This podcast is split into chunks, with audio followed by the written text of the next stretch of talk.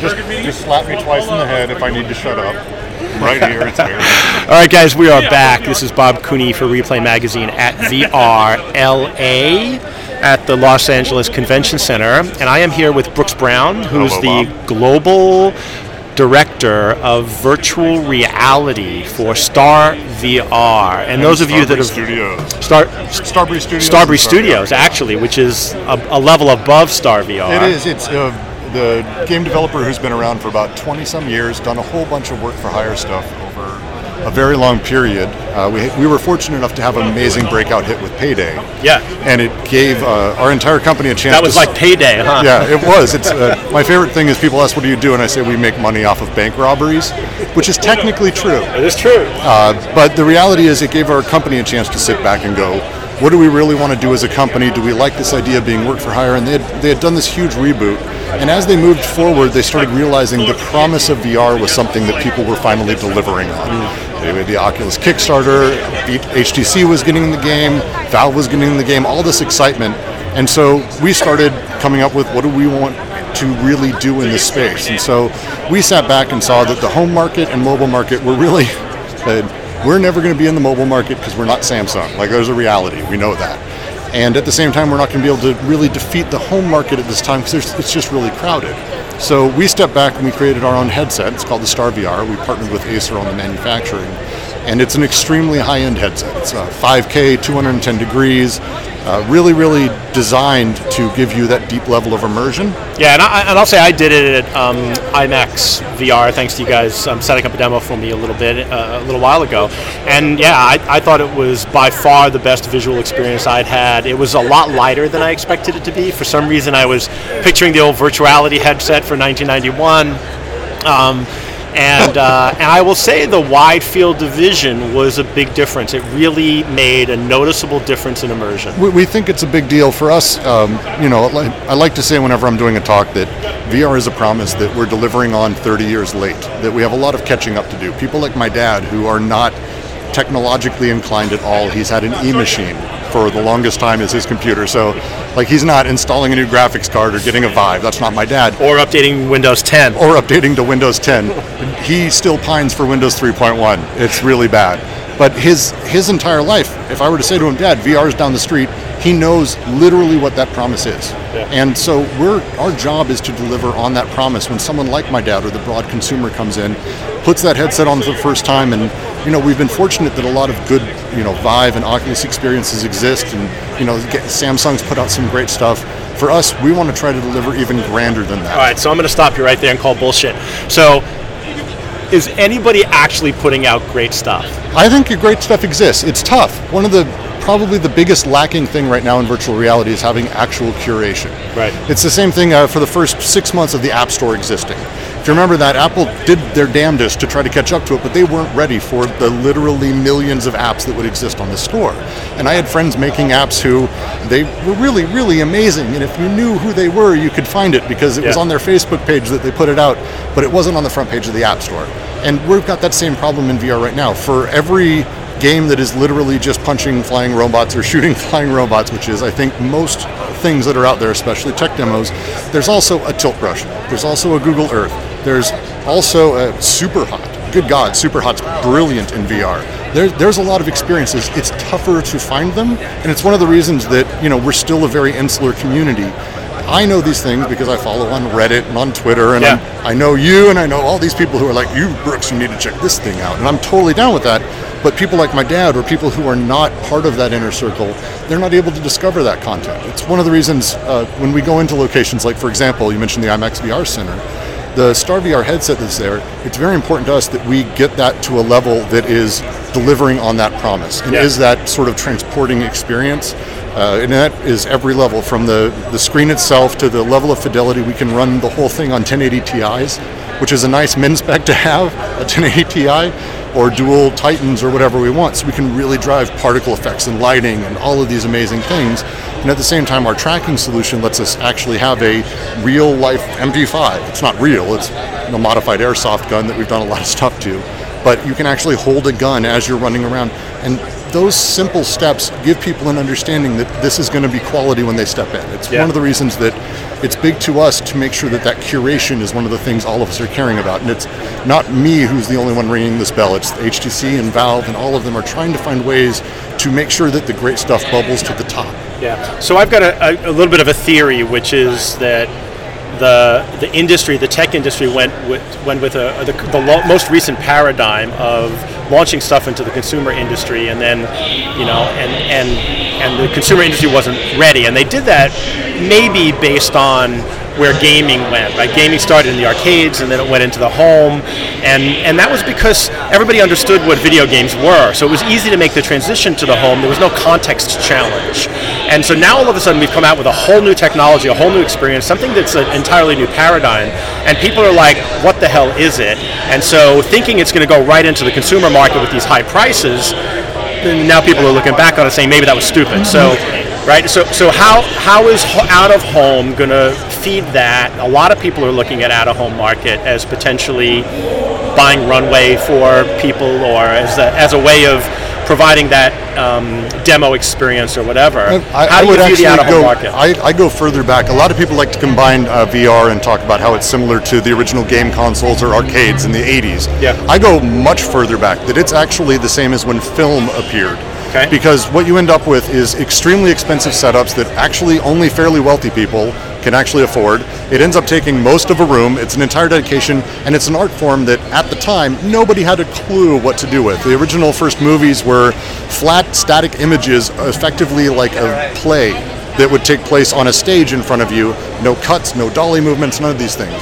And then this movie called The Great Train Robbery came along, and everyone was like, what are you doing? You can't move a camera. That'll disorient everybody. And everyone was like, oh, it's ridiculous. But now we've got editing, hard cut, smash cuts, Dutch angles, all these things that seven year olds are using on iMovie. They're Yeah. very ingrained in our culture.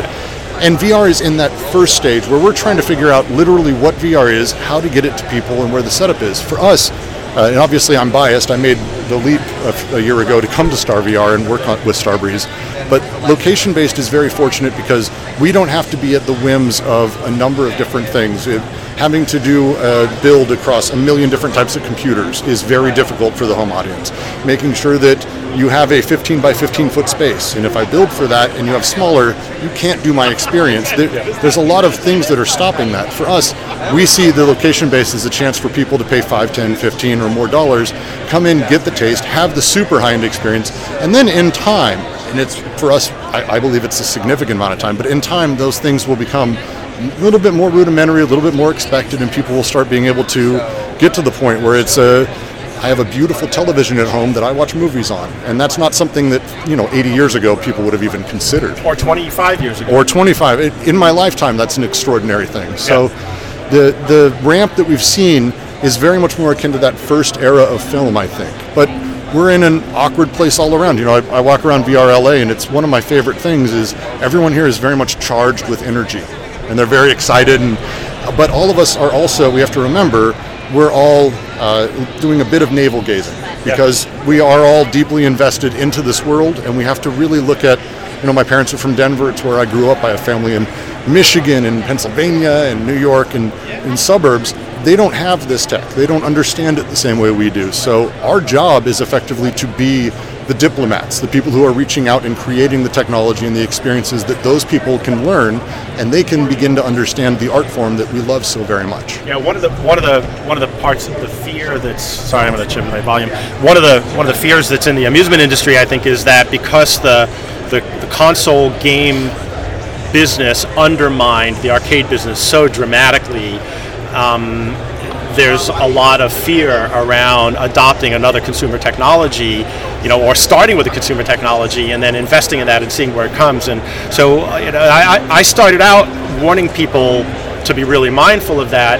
And you talked about the custom gun that you guys have, the airsoft mm-hmm. rifle. Like stuff like that isn't going to make it into the home. And I think that one of the things I've found as I do more and more VR experiences, and I just did the the Project Alice at SVVR where they had mm-hmm. the gloves, the hap- the, uh, Yes. and they weren't haptics, but they were tracking gloves. And and the thing that I immediately noticed then was, okay, now we need haptics.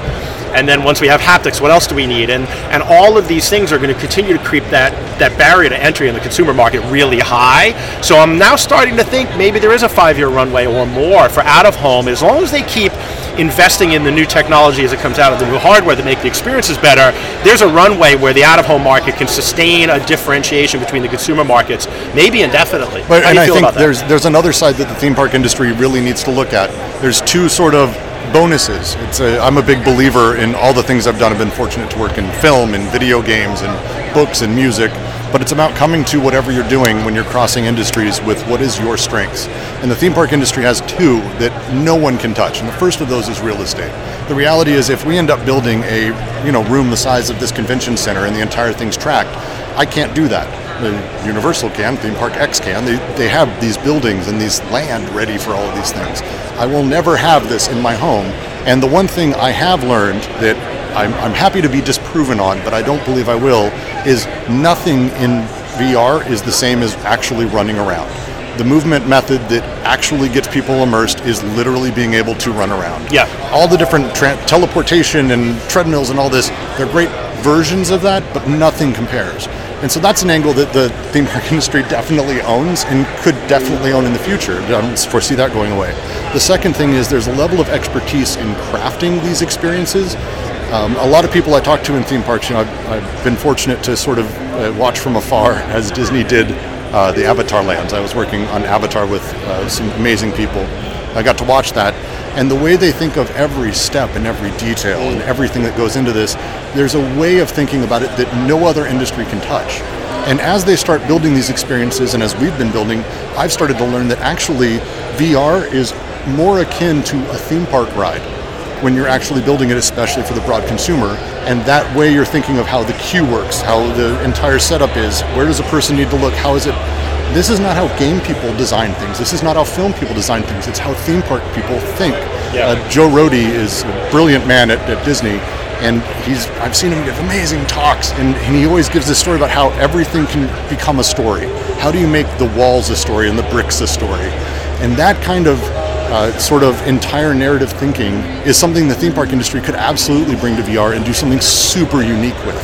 And that's a strength that I don't foresee going away anytime soon either. Yeah. Because it's just a mindset, and a lot of industries don't have the same mindset. No, absolutely, it's a mindset, and I think the that whole that goes back to the first statement about who's doing great work in VR, and I think I think most of the stuff that I've seen in VR are still these you know demo what I consider demo experiences. I don't Very think much. that there's been that must play, must have game that's gonna you know get people out of their chairs and into their cars. No, and we don't have out. that and I think yet, you know I think the closest thing to that is what Zero Latency's doing down in, in Melbourne, which is a 45 minute game, and people drive 20 miles to do that and book it weeks in advance. But um, most of the other stuff seems like it's still almost feels like it's designed to sell VR to the home.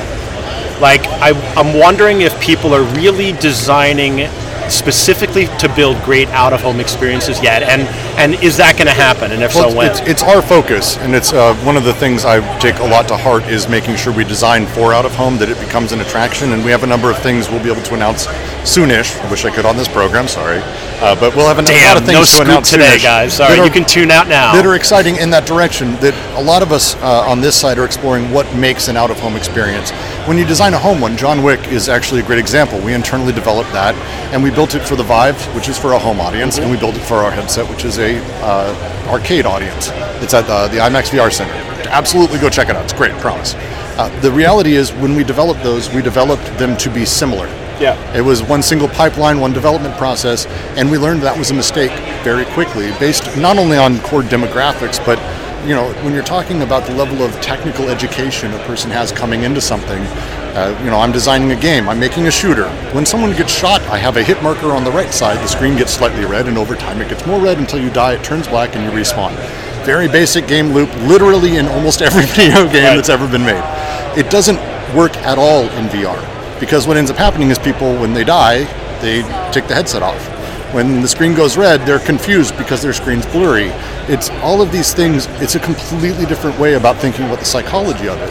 And again, I go back to I've taken a lot of cues from, you know, brilliant people much smarter than me in the theme park industry about how you design where someone's looking, how they're looking, how you tell a story with every inch, and how you get them through an experience. Because the goal for us is to create magic. And so if we have a John Wick experience where perhaps maybe you don't die, Maybe you can't die. Maybe the bullets are just shocking and scary, and that's the idea. It's like King Kong. He can't actually kill you when you take the Universal tour, but you really feel like he could. and it's when we start thinking about what is the goal of us and what are we trying to drive a person through? What do we want them to experience? That's where out of home rests. And again, uh, the theme park industry is the best at this in the world. There's a reason they do what they do. Yeah, so I've been wondering recently is there, you know, how much are we limited by our current paradigms that we're bringing? So, you know, you guys are coming from, you know, from console and PC gaming, and people coming from theme parks, and people coming from film. I had an interesting lunch today with a group that's um, comes from TV and movie production, special effects, and they want to build a VR studio, and they want to do all this stuff, and they want to do storytelling. That was the big thing, and I'm like, okay, what does storytelling even mean in VR? And because when I think about storytelling, I think linear, once upon a time, the end, and everything in between. And is that really storytelling? Should we be using that vernacular? And so, like, I'm starting to wonder if we don't need just like really to come to the VR business from an experiential standpoint with a real fresh set of eyes, and not bring all the bullshit baggage with us from whatever industry we're coming No, from. it's it's uh, one of my favorite things is uh, if you watch a panel and you hear where someone thinks storytelling is supposed to be in VR, you can immediately tell what industry they came from. You can tell, oh, you were a film guy, oh, you were a writer, oh, you did this, you were a games guy. It's how everyone thinks about it. Uh, it- there's actually a lot of us in the industry who fit more into my box, where you kind of never actually sat in any specific industry. Uh, I spent most of my time trying to deconstruct agency in games, which is super important to VR. So I have more of a philosophy, literal criticism mentality. But for me, when you're designing these things, we need to make sure we think of story the way that uh, Charlie Kaufman, uh, Synecdoche, New York, it's one of my favorite films. And he has this line in it uh, that he says, uh, Everyone is the lead in their own story. And he's talking about the real world. He's not talking about virtual reality, but he is. To me, it's the same lesson. When people go through it, they're not going through my story. They're not going through your story. They're going through their story that they're the lead in. And it's interesting that they're like, if you think about the, my, my, my grandfather always told me the hint to the mystery is always in the book title, and um, and you know, it virtual reality, right? I mean, it it really is needs to be modeled on how we perceive reality for it to really be immersive and effective. And and taking all of these non-real experiences and modeling VR experiences after these other non-experiences non-real experiences is just the wrong approach. When, when the Oculus came out, uh, my favorite thing in the world to do anytime a new VR game is to sit on Twitch and watch Let's Plays. Because you can learn so much about them, even though they're the most hardcore, really. If you're broadcasting on Twitch and you want to vibe, you're kind of in that Yeah. 1%. But as they uh, went through their day, everyone played this. There was this one release that was a sort of cavern Dungeons and Dragons type thing where you had a torch, you were going around a like dungeon type thing invariably everyone had the torch in their hand and they would reach up and try to burn the cloth that was hanging and the cloth didn't burn ever that is to me the same it's that is what you're talking about. The reality is that when people come they are themselves. You're recontextualizing bob or brooks into this world and i'm bringing my 36 years of living on earth as my experience of how to move and how to do stuff the same way that when i sit down and i play halo 5 i'm bringing all my time of playing the previous halos into what does an a button do Yeah. i don't have to think about that i know what a button does the same way that Yep. if I take a torch and I burn a thing, it better damn well burn because that's how reality works. So when we play with people, it's extremely important that we pay attention to how the world should respond or at least teach them how to really deal with it. It's an old theory of agency in games. It's uh, a common, great book called Homo Ludens, a story about a man who plays. It's the idea that uh, how we learn uh, how the world works is through play. It's how children do it, adults too, everyone. Yep. Play with very simple things, and VR gives us that ability once again. First time you see anyone do tilt brush, no one just dives into painting something beautiful. Even the best artists in the world, and I've seen some phenomenal artists go through it, they sit there and they go, oh, how does this work? This work? And they, they play with all the different tools, and then they set out. And we have to remember that that's what everyone's doing when they come to VR. So, so how do you feel about like? And I don't know if you can talk about this stuff uh, specifically from from Starbreeze and Star VR perspective, but just if not just personally, multiplayer game mechanics around out of home. Like, what do we need to see um, come to market for the VR arcades to be sustainable? Well, So that is a mouthful right there. So let's let's break it apart. So Okay. what VR needs is one of the things we're focusing on in Starbreeze and a lot of people is we're coming at uh, game concepts not with the concept in mind, but with here's the things we need to solve. If we think of VR as this grand artistic blueprint and it's actually a pyramid, we're still on that first layer of blocks. How does a person do X? How do we allow a person to know Y? How do we do these things that are very common language in every other medium? So we are trying to solve a bunch of those, and as we solve all, that first row, we'll move to the more complex ones. How do you get someone to move fast? How do you get someone to know someone's next to them? And then at some point, how do you get two people in the same room, four people? There's a lot of stuff before we get there, before we get to 500 people, and it's Halo in real life, or whatever that same dream I think everyone has, or Ready Player One. You pick your fantasy. Uh, the reality is we've got a lot of building blocks first. So for us, we're starting with those, and we're starting with short, simple experiences that start teaching the general audience how to digest VR. Because, uh, like I said, we believe that we're in that place where people are going to the movie theater for the first time. And back then, a 20-minute movie was long. Avatar uh, is extremely long. How did we teach people? We, we just taught them over time. So we have to do that. So we're creating shorter experiences, teach people how VR works, teach the general audience what to expect when they put on a headset. And as we're starting to do that, we're seeing more people gaining a tolerance for longer term, coming back with shared knowledge, or coming to other experiences, or even from other experiences, having learned how those things work. So I think we're still in that phase. So for us on the location based, it's about starting rudimentary. It's about starting in a place where people can play with very, very simple toys in that world and allowing them to explore what it's like to be elsewhere. It's uh, one of the reasons I steal the idea of theme parks. It, they're amazing, transformative places. When you go to Disney or you go to Universal or you go to uh, name name any of them, uh, they're, they're, the, you actually disappear onto another place. Uh, it's really the first step of virtual reality. Yeah. is building a physical thing that doesn't look real. And when you're there, what is it like when a person wants to move around? What if they want to do X? What if they want to do Y? How do you guide them into certain ways? And as we start learning these other basic things, we're starting small, we're growing. It's a, that's where VR is in general right now. So, um, so back to, to Star VR. Like, if, if somebody's listening to this and they're contemplating building a VR arcade, um, is your product available at this point commercially? How would they get it, or is it and is and is it only come with your bundled experience, which is like John Wick? Is it exclusive to IMAX? Talk to a little bit about your go-to-market strategy. so, I guess. so right now we're talking to all sorts of partners and locations. And the way it works is you contact us via our website. Uh, there's a lot of ways that we work, whether it's in there's literally a lot of ways we work. Again, we're in this very early stage. No one even knows what the monetization model is around a lot of this. We're seeing good money can be made in VR. The ability to charge and not have price sensitive customers is very real for location based VR. $10, $20, $30 for 10 minutes is an extraordinary ROI. Yeah. So once you start getting into that place, how does that work? Who is it with? Where are they sitting? How is all that? We're talking to a lot of partners globally about what this really looks like. So hit up the website, talk to us. We have uh, developers. We can work with your developers. We have headsets. We have tracking, all of these things. And we're trying to also figure out how to do all of this fun stuff. Okay, cool. So, is there anything you could talk about as far as content-wise that is supported by the Star VR headset itself? Like, or is it is it does it have to be developed specifically for it?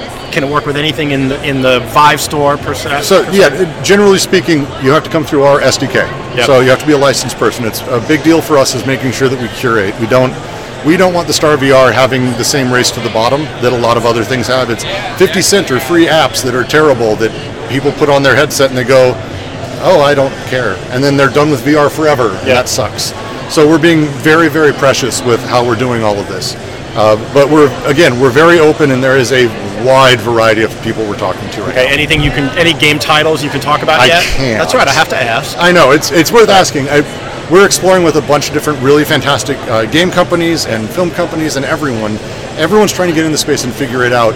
And we're very fortunate because location based is right now the best case for monetization. Now, you guys had done a deal with um, uh, a Walking Dead experience a Yes. while ago. Was that at this show Uh, or it- SVVR? Uh, well, it was here as well. Okay. Um, it was. God, it's been some time. been I'm a couple of years now, I think, We also yeah. had it at Walker Stalker, which is the Walking Dead convention. Yeah. Uh, which is an insane thing unto itself. I actually did the Walker. I did their um, their escape room slash Yes. haunted house thing in New Jersey, and it was it was so great. It was fantastic. It was seventy bucks. You know what I loved about that? Just kind of as a sidebar, is you paid 50 60 70 dollars i don't know what it was um, to either be a walker and they would dress you up in zombie makeup or a stalker in which you would go through the escape room experience Yep. and so the people that were working at it were paying to work there which i thought was the best business model Uh, ever It's amazing, and this is again when we get into how we're working. You know, the the guys who own The Walking Dead, um, Skybound, wonderful partners. yeah They we're, we've been friends with them for a long time. They're amazing, and the piece we did for VR was really the first chance we started to see that there isn't price sensitivity, and that location based was a really good way to go because the experiences were very short and they were very expensive. Yeah. and we were having a two or three hour line. Like that's which yeah is this was seven i want to say it was 60 or 70 bucks and i think it was a 10 or 12 minute experience It's very quick. So when you start getting into the point where you're working with us and you have a significant IP or a captive audience, our ability to do things that are hyper immersive and really do generate income is very, very real. Again, it's about stepping back and going, what is it that is actually our strengths? What do we actually own? How can we really serve the customer? And once we come at it from that place and we're thinking of that user experience from beginning to end, how does someone hear about it? How do they come? What does the queue line look? How do we spray the headset down? What happens when they put it on? When they put on the headset, do they see a hyper real version of the booth that they're standing in? Yeah. Which is great. And then we melt the world away or a zombie comes over the side. Like, let's think through the entire process to really deliver that amazing experience. It's, that's our process. Yeah, and so are you are you looking? So when you look at it, because this is something I've seen a lot of um, a lot of companies have done a they've they've focused so much on the second act, right, which is the game itself. They really haven't thought about the first act and the third act, which is the pre and post. Very Um, much. Are you got like you just mentioned like going into the lobby and seeing a virtual version of that? How involved are you guys in curating? That entire end-to-end consumer experience, or are you leaving that up to your partners and hoping it goes well? Because Both. It Okay. depends on the partner. It, it depends on how we're involved and what we're setting up for the core experience. It's very important to us, especially when it comes to people having a high-end experience in the Star VR headset, that the entire thing is very, very well thought out and that people are taken care of as they go through. And there's bumps in the road. We're all still learning. The IMAX VR Center has done exceptionally well, and it's only three months old. It's a, I was on a panel a couple months ago, and someone said, "And a veteran of virtual reality," and I'm just like, "I'm not. What? I." sh- I've been doing this for a year. Like the idea that they're veterans at this point is hilarious, but it's kind of true. It's we've been the first that's really been successful. We're very fortunate. So as we start expanding out, it's important that we continue to learn and grow off of those lessons. Things like uh, when a person sees a Vive controller, which is one of the reasons that we like our MP5. A lot of people see it and they know there's a level of education that they have to do. Someone like my dad sees it and he's like, I'm not ready for learning that. Some games have been very smart about that, where the whole thing is literally just swinging your arms. Perfect. Yep. Uh, there's a lot of understanding about the consumer mind, and we're still learning, and we will continue to learn when we start opening up other places that people can do VR. What does it look like in Asia? What is the user study in the East Coast? What does it look like in Yeah, Europe? but putting your hands on a gun is It's easy. pretty and, amazing. And it's really immersive. Like that's the thing I keep telling people is that anything that isn't natural breaks your immersion. So I played a demo at, at one of the conferences recently and it was a sword fighting demo and I had to use the thumb button on the Vive controller to pull the sword off my back. And I couldn't freaking find it. And it was just kept and I was like, okay, I'm in a game, I'm holding a controller and it, ex- it totally destroyed the immersion. But when in your case, like you're saying, you put your hands on a gun and then there's force feedback in that gun and you pull the trigger, it makes a big difference. So And, oh, and it's one of the really fun things is you start diving into that. You've got, uh, you know, the John Wick home experience. Uh, you have a crate covered in all kinds of guns. We have two pistols, two MP5s. You have an AR-14, you have an M4, and you have a sniper rifle. It's great. You have all these guns. And so we wanted to bring that to the center. And the goal was you'd have an ammo crate with all the weapons laying there. But as we started playtesting it, people would go John Woo and they'd grab two pistols and they'd be shooting guys. It was great. But then when they saw they needed a sniper rifle, they wouldn't gently sit the guns back down in the ammo crate. They would toss them in the air behind them. and it's okay because those are super expensive projectiles that are now hitting people. So, so how do we build a gun that can be used multiple times? How do we make a fishing rod? It sounds like the stupidest things, and it's one of the reasons we're trying to tackle all of those building blocks uh, for what an experience really is. A fishing rod, it can't just be that. It has to have pull. It has to realistically feel like I'm there. Yep. And anything that isn't letting me know that I'm there is letting me know I'm not there. And that means you're making a shitty experience. Yeah, and that and that's where the and that's what people are paying for. And this is the thing that, that people in VR are going to be paying top dollar for immersive experiences. And, and that word immersive gets thrown around really a lot, and I think it devalues the meaning of the word. Um, but it's really when you talk about you know 15 20 25 30 dollars for a 10 minute experience if it's not entirely immersive you're not going to be able to sustain those price points and it's going to be a race to zero Very much. And the other side is, if you do deliver that level of immersion, it's the easiest viral ad that exists. Yeah, because absolutely. it's a you know, it's the Avatar effect. Everyone went and saw it because it's a stunningly spectacular film in 3D, and it blew everyone's mind. It's it's that same type of thing. And so as people sit there and they go, "I had an amazing experience. It cost me 30 bucks." People aren't thinking it cost me 30 bucks. They're thinking I had an amazing experience. Yeah. And before I let you go, are there any statistics you can share with us or insights around the? And I know it's not your facility, so around the IMAX No, VR. IMAX thing, has or- talked a little bit about. We've had 15,000 people come through in Uh, three months. Sorry. In three months. In, in since since it's opening. open, and, okay. And uh, the about that, yeah. the beginning we had a very soft launch. We Yep. didn't. We were very much uh, pulling people in off the street, or just basically we unlocked the door. Is actually how we opened in January. And then they did the big opening, and it's been amazing since then. It- you know, the reception for the IMAX Center has been really good for us. Uh, we're very happy with how John Wick has done there, and it's really fun to go in. And I try to go in a couple times a week and watch. It sounds creepy when I say it out loud, actually, but uh, because most people don't even know that I'm there. They're in the VR headsets, and I'm kind of like just watching. How are they moving? What is this? But you have like a you know 80, 90 year old guy with a cochlear implant who's half hunched over, who's gunning people down, and then in the pod next to him is an eight year old girl doing the same thing. It's the most amazing, broad category that I've seen. It's, it's incredible to be It part really of. kind of brings us back to the original arcade business, where it's Very like it's, it's entertaining people in ways that they've never been entertained before. And I feel like there's been a in, in the industry there's been a, a bit of a jaded sentiment to it, which has really led to the development of these FECs with kiddie casinos and Mm-hmm. and ticket machines, and and it's become I don't know. I feel like it's the business has lost its soul, and I wonder if VR isn't a way to get it back.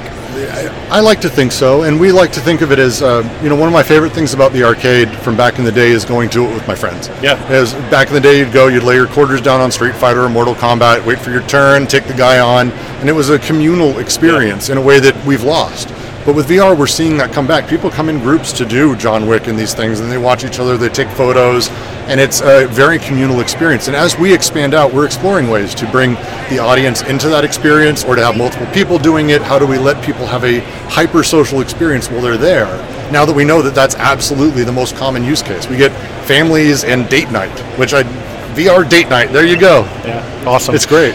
So um, Brooks Brown, global poobah of virtual reality for Starbreeze. Global Poobah. I should have demanded that as my title. That's and good one. S- Star VR. Um, thank you so much for joining us. Thank you for having me, Bob. This is Bob Cooney for Replay Magazine, and I'm just going to say it again and again and again. Um, if you guys are um, at all interested in the future of the industry, um, go right now, buy some VR stuff. Go on Amazon, get HTC Vive and and a couple of controllers and a tracking system if you have a good PC at home.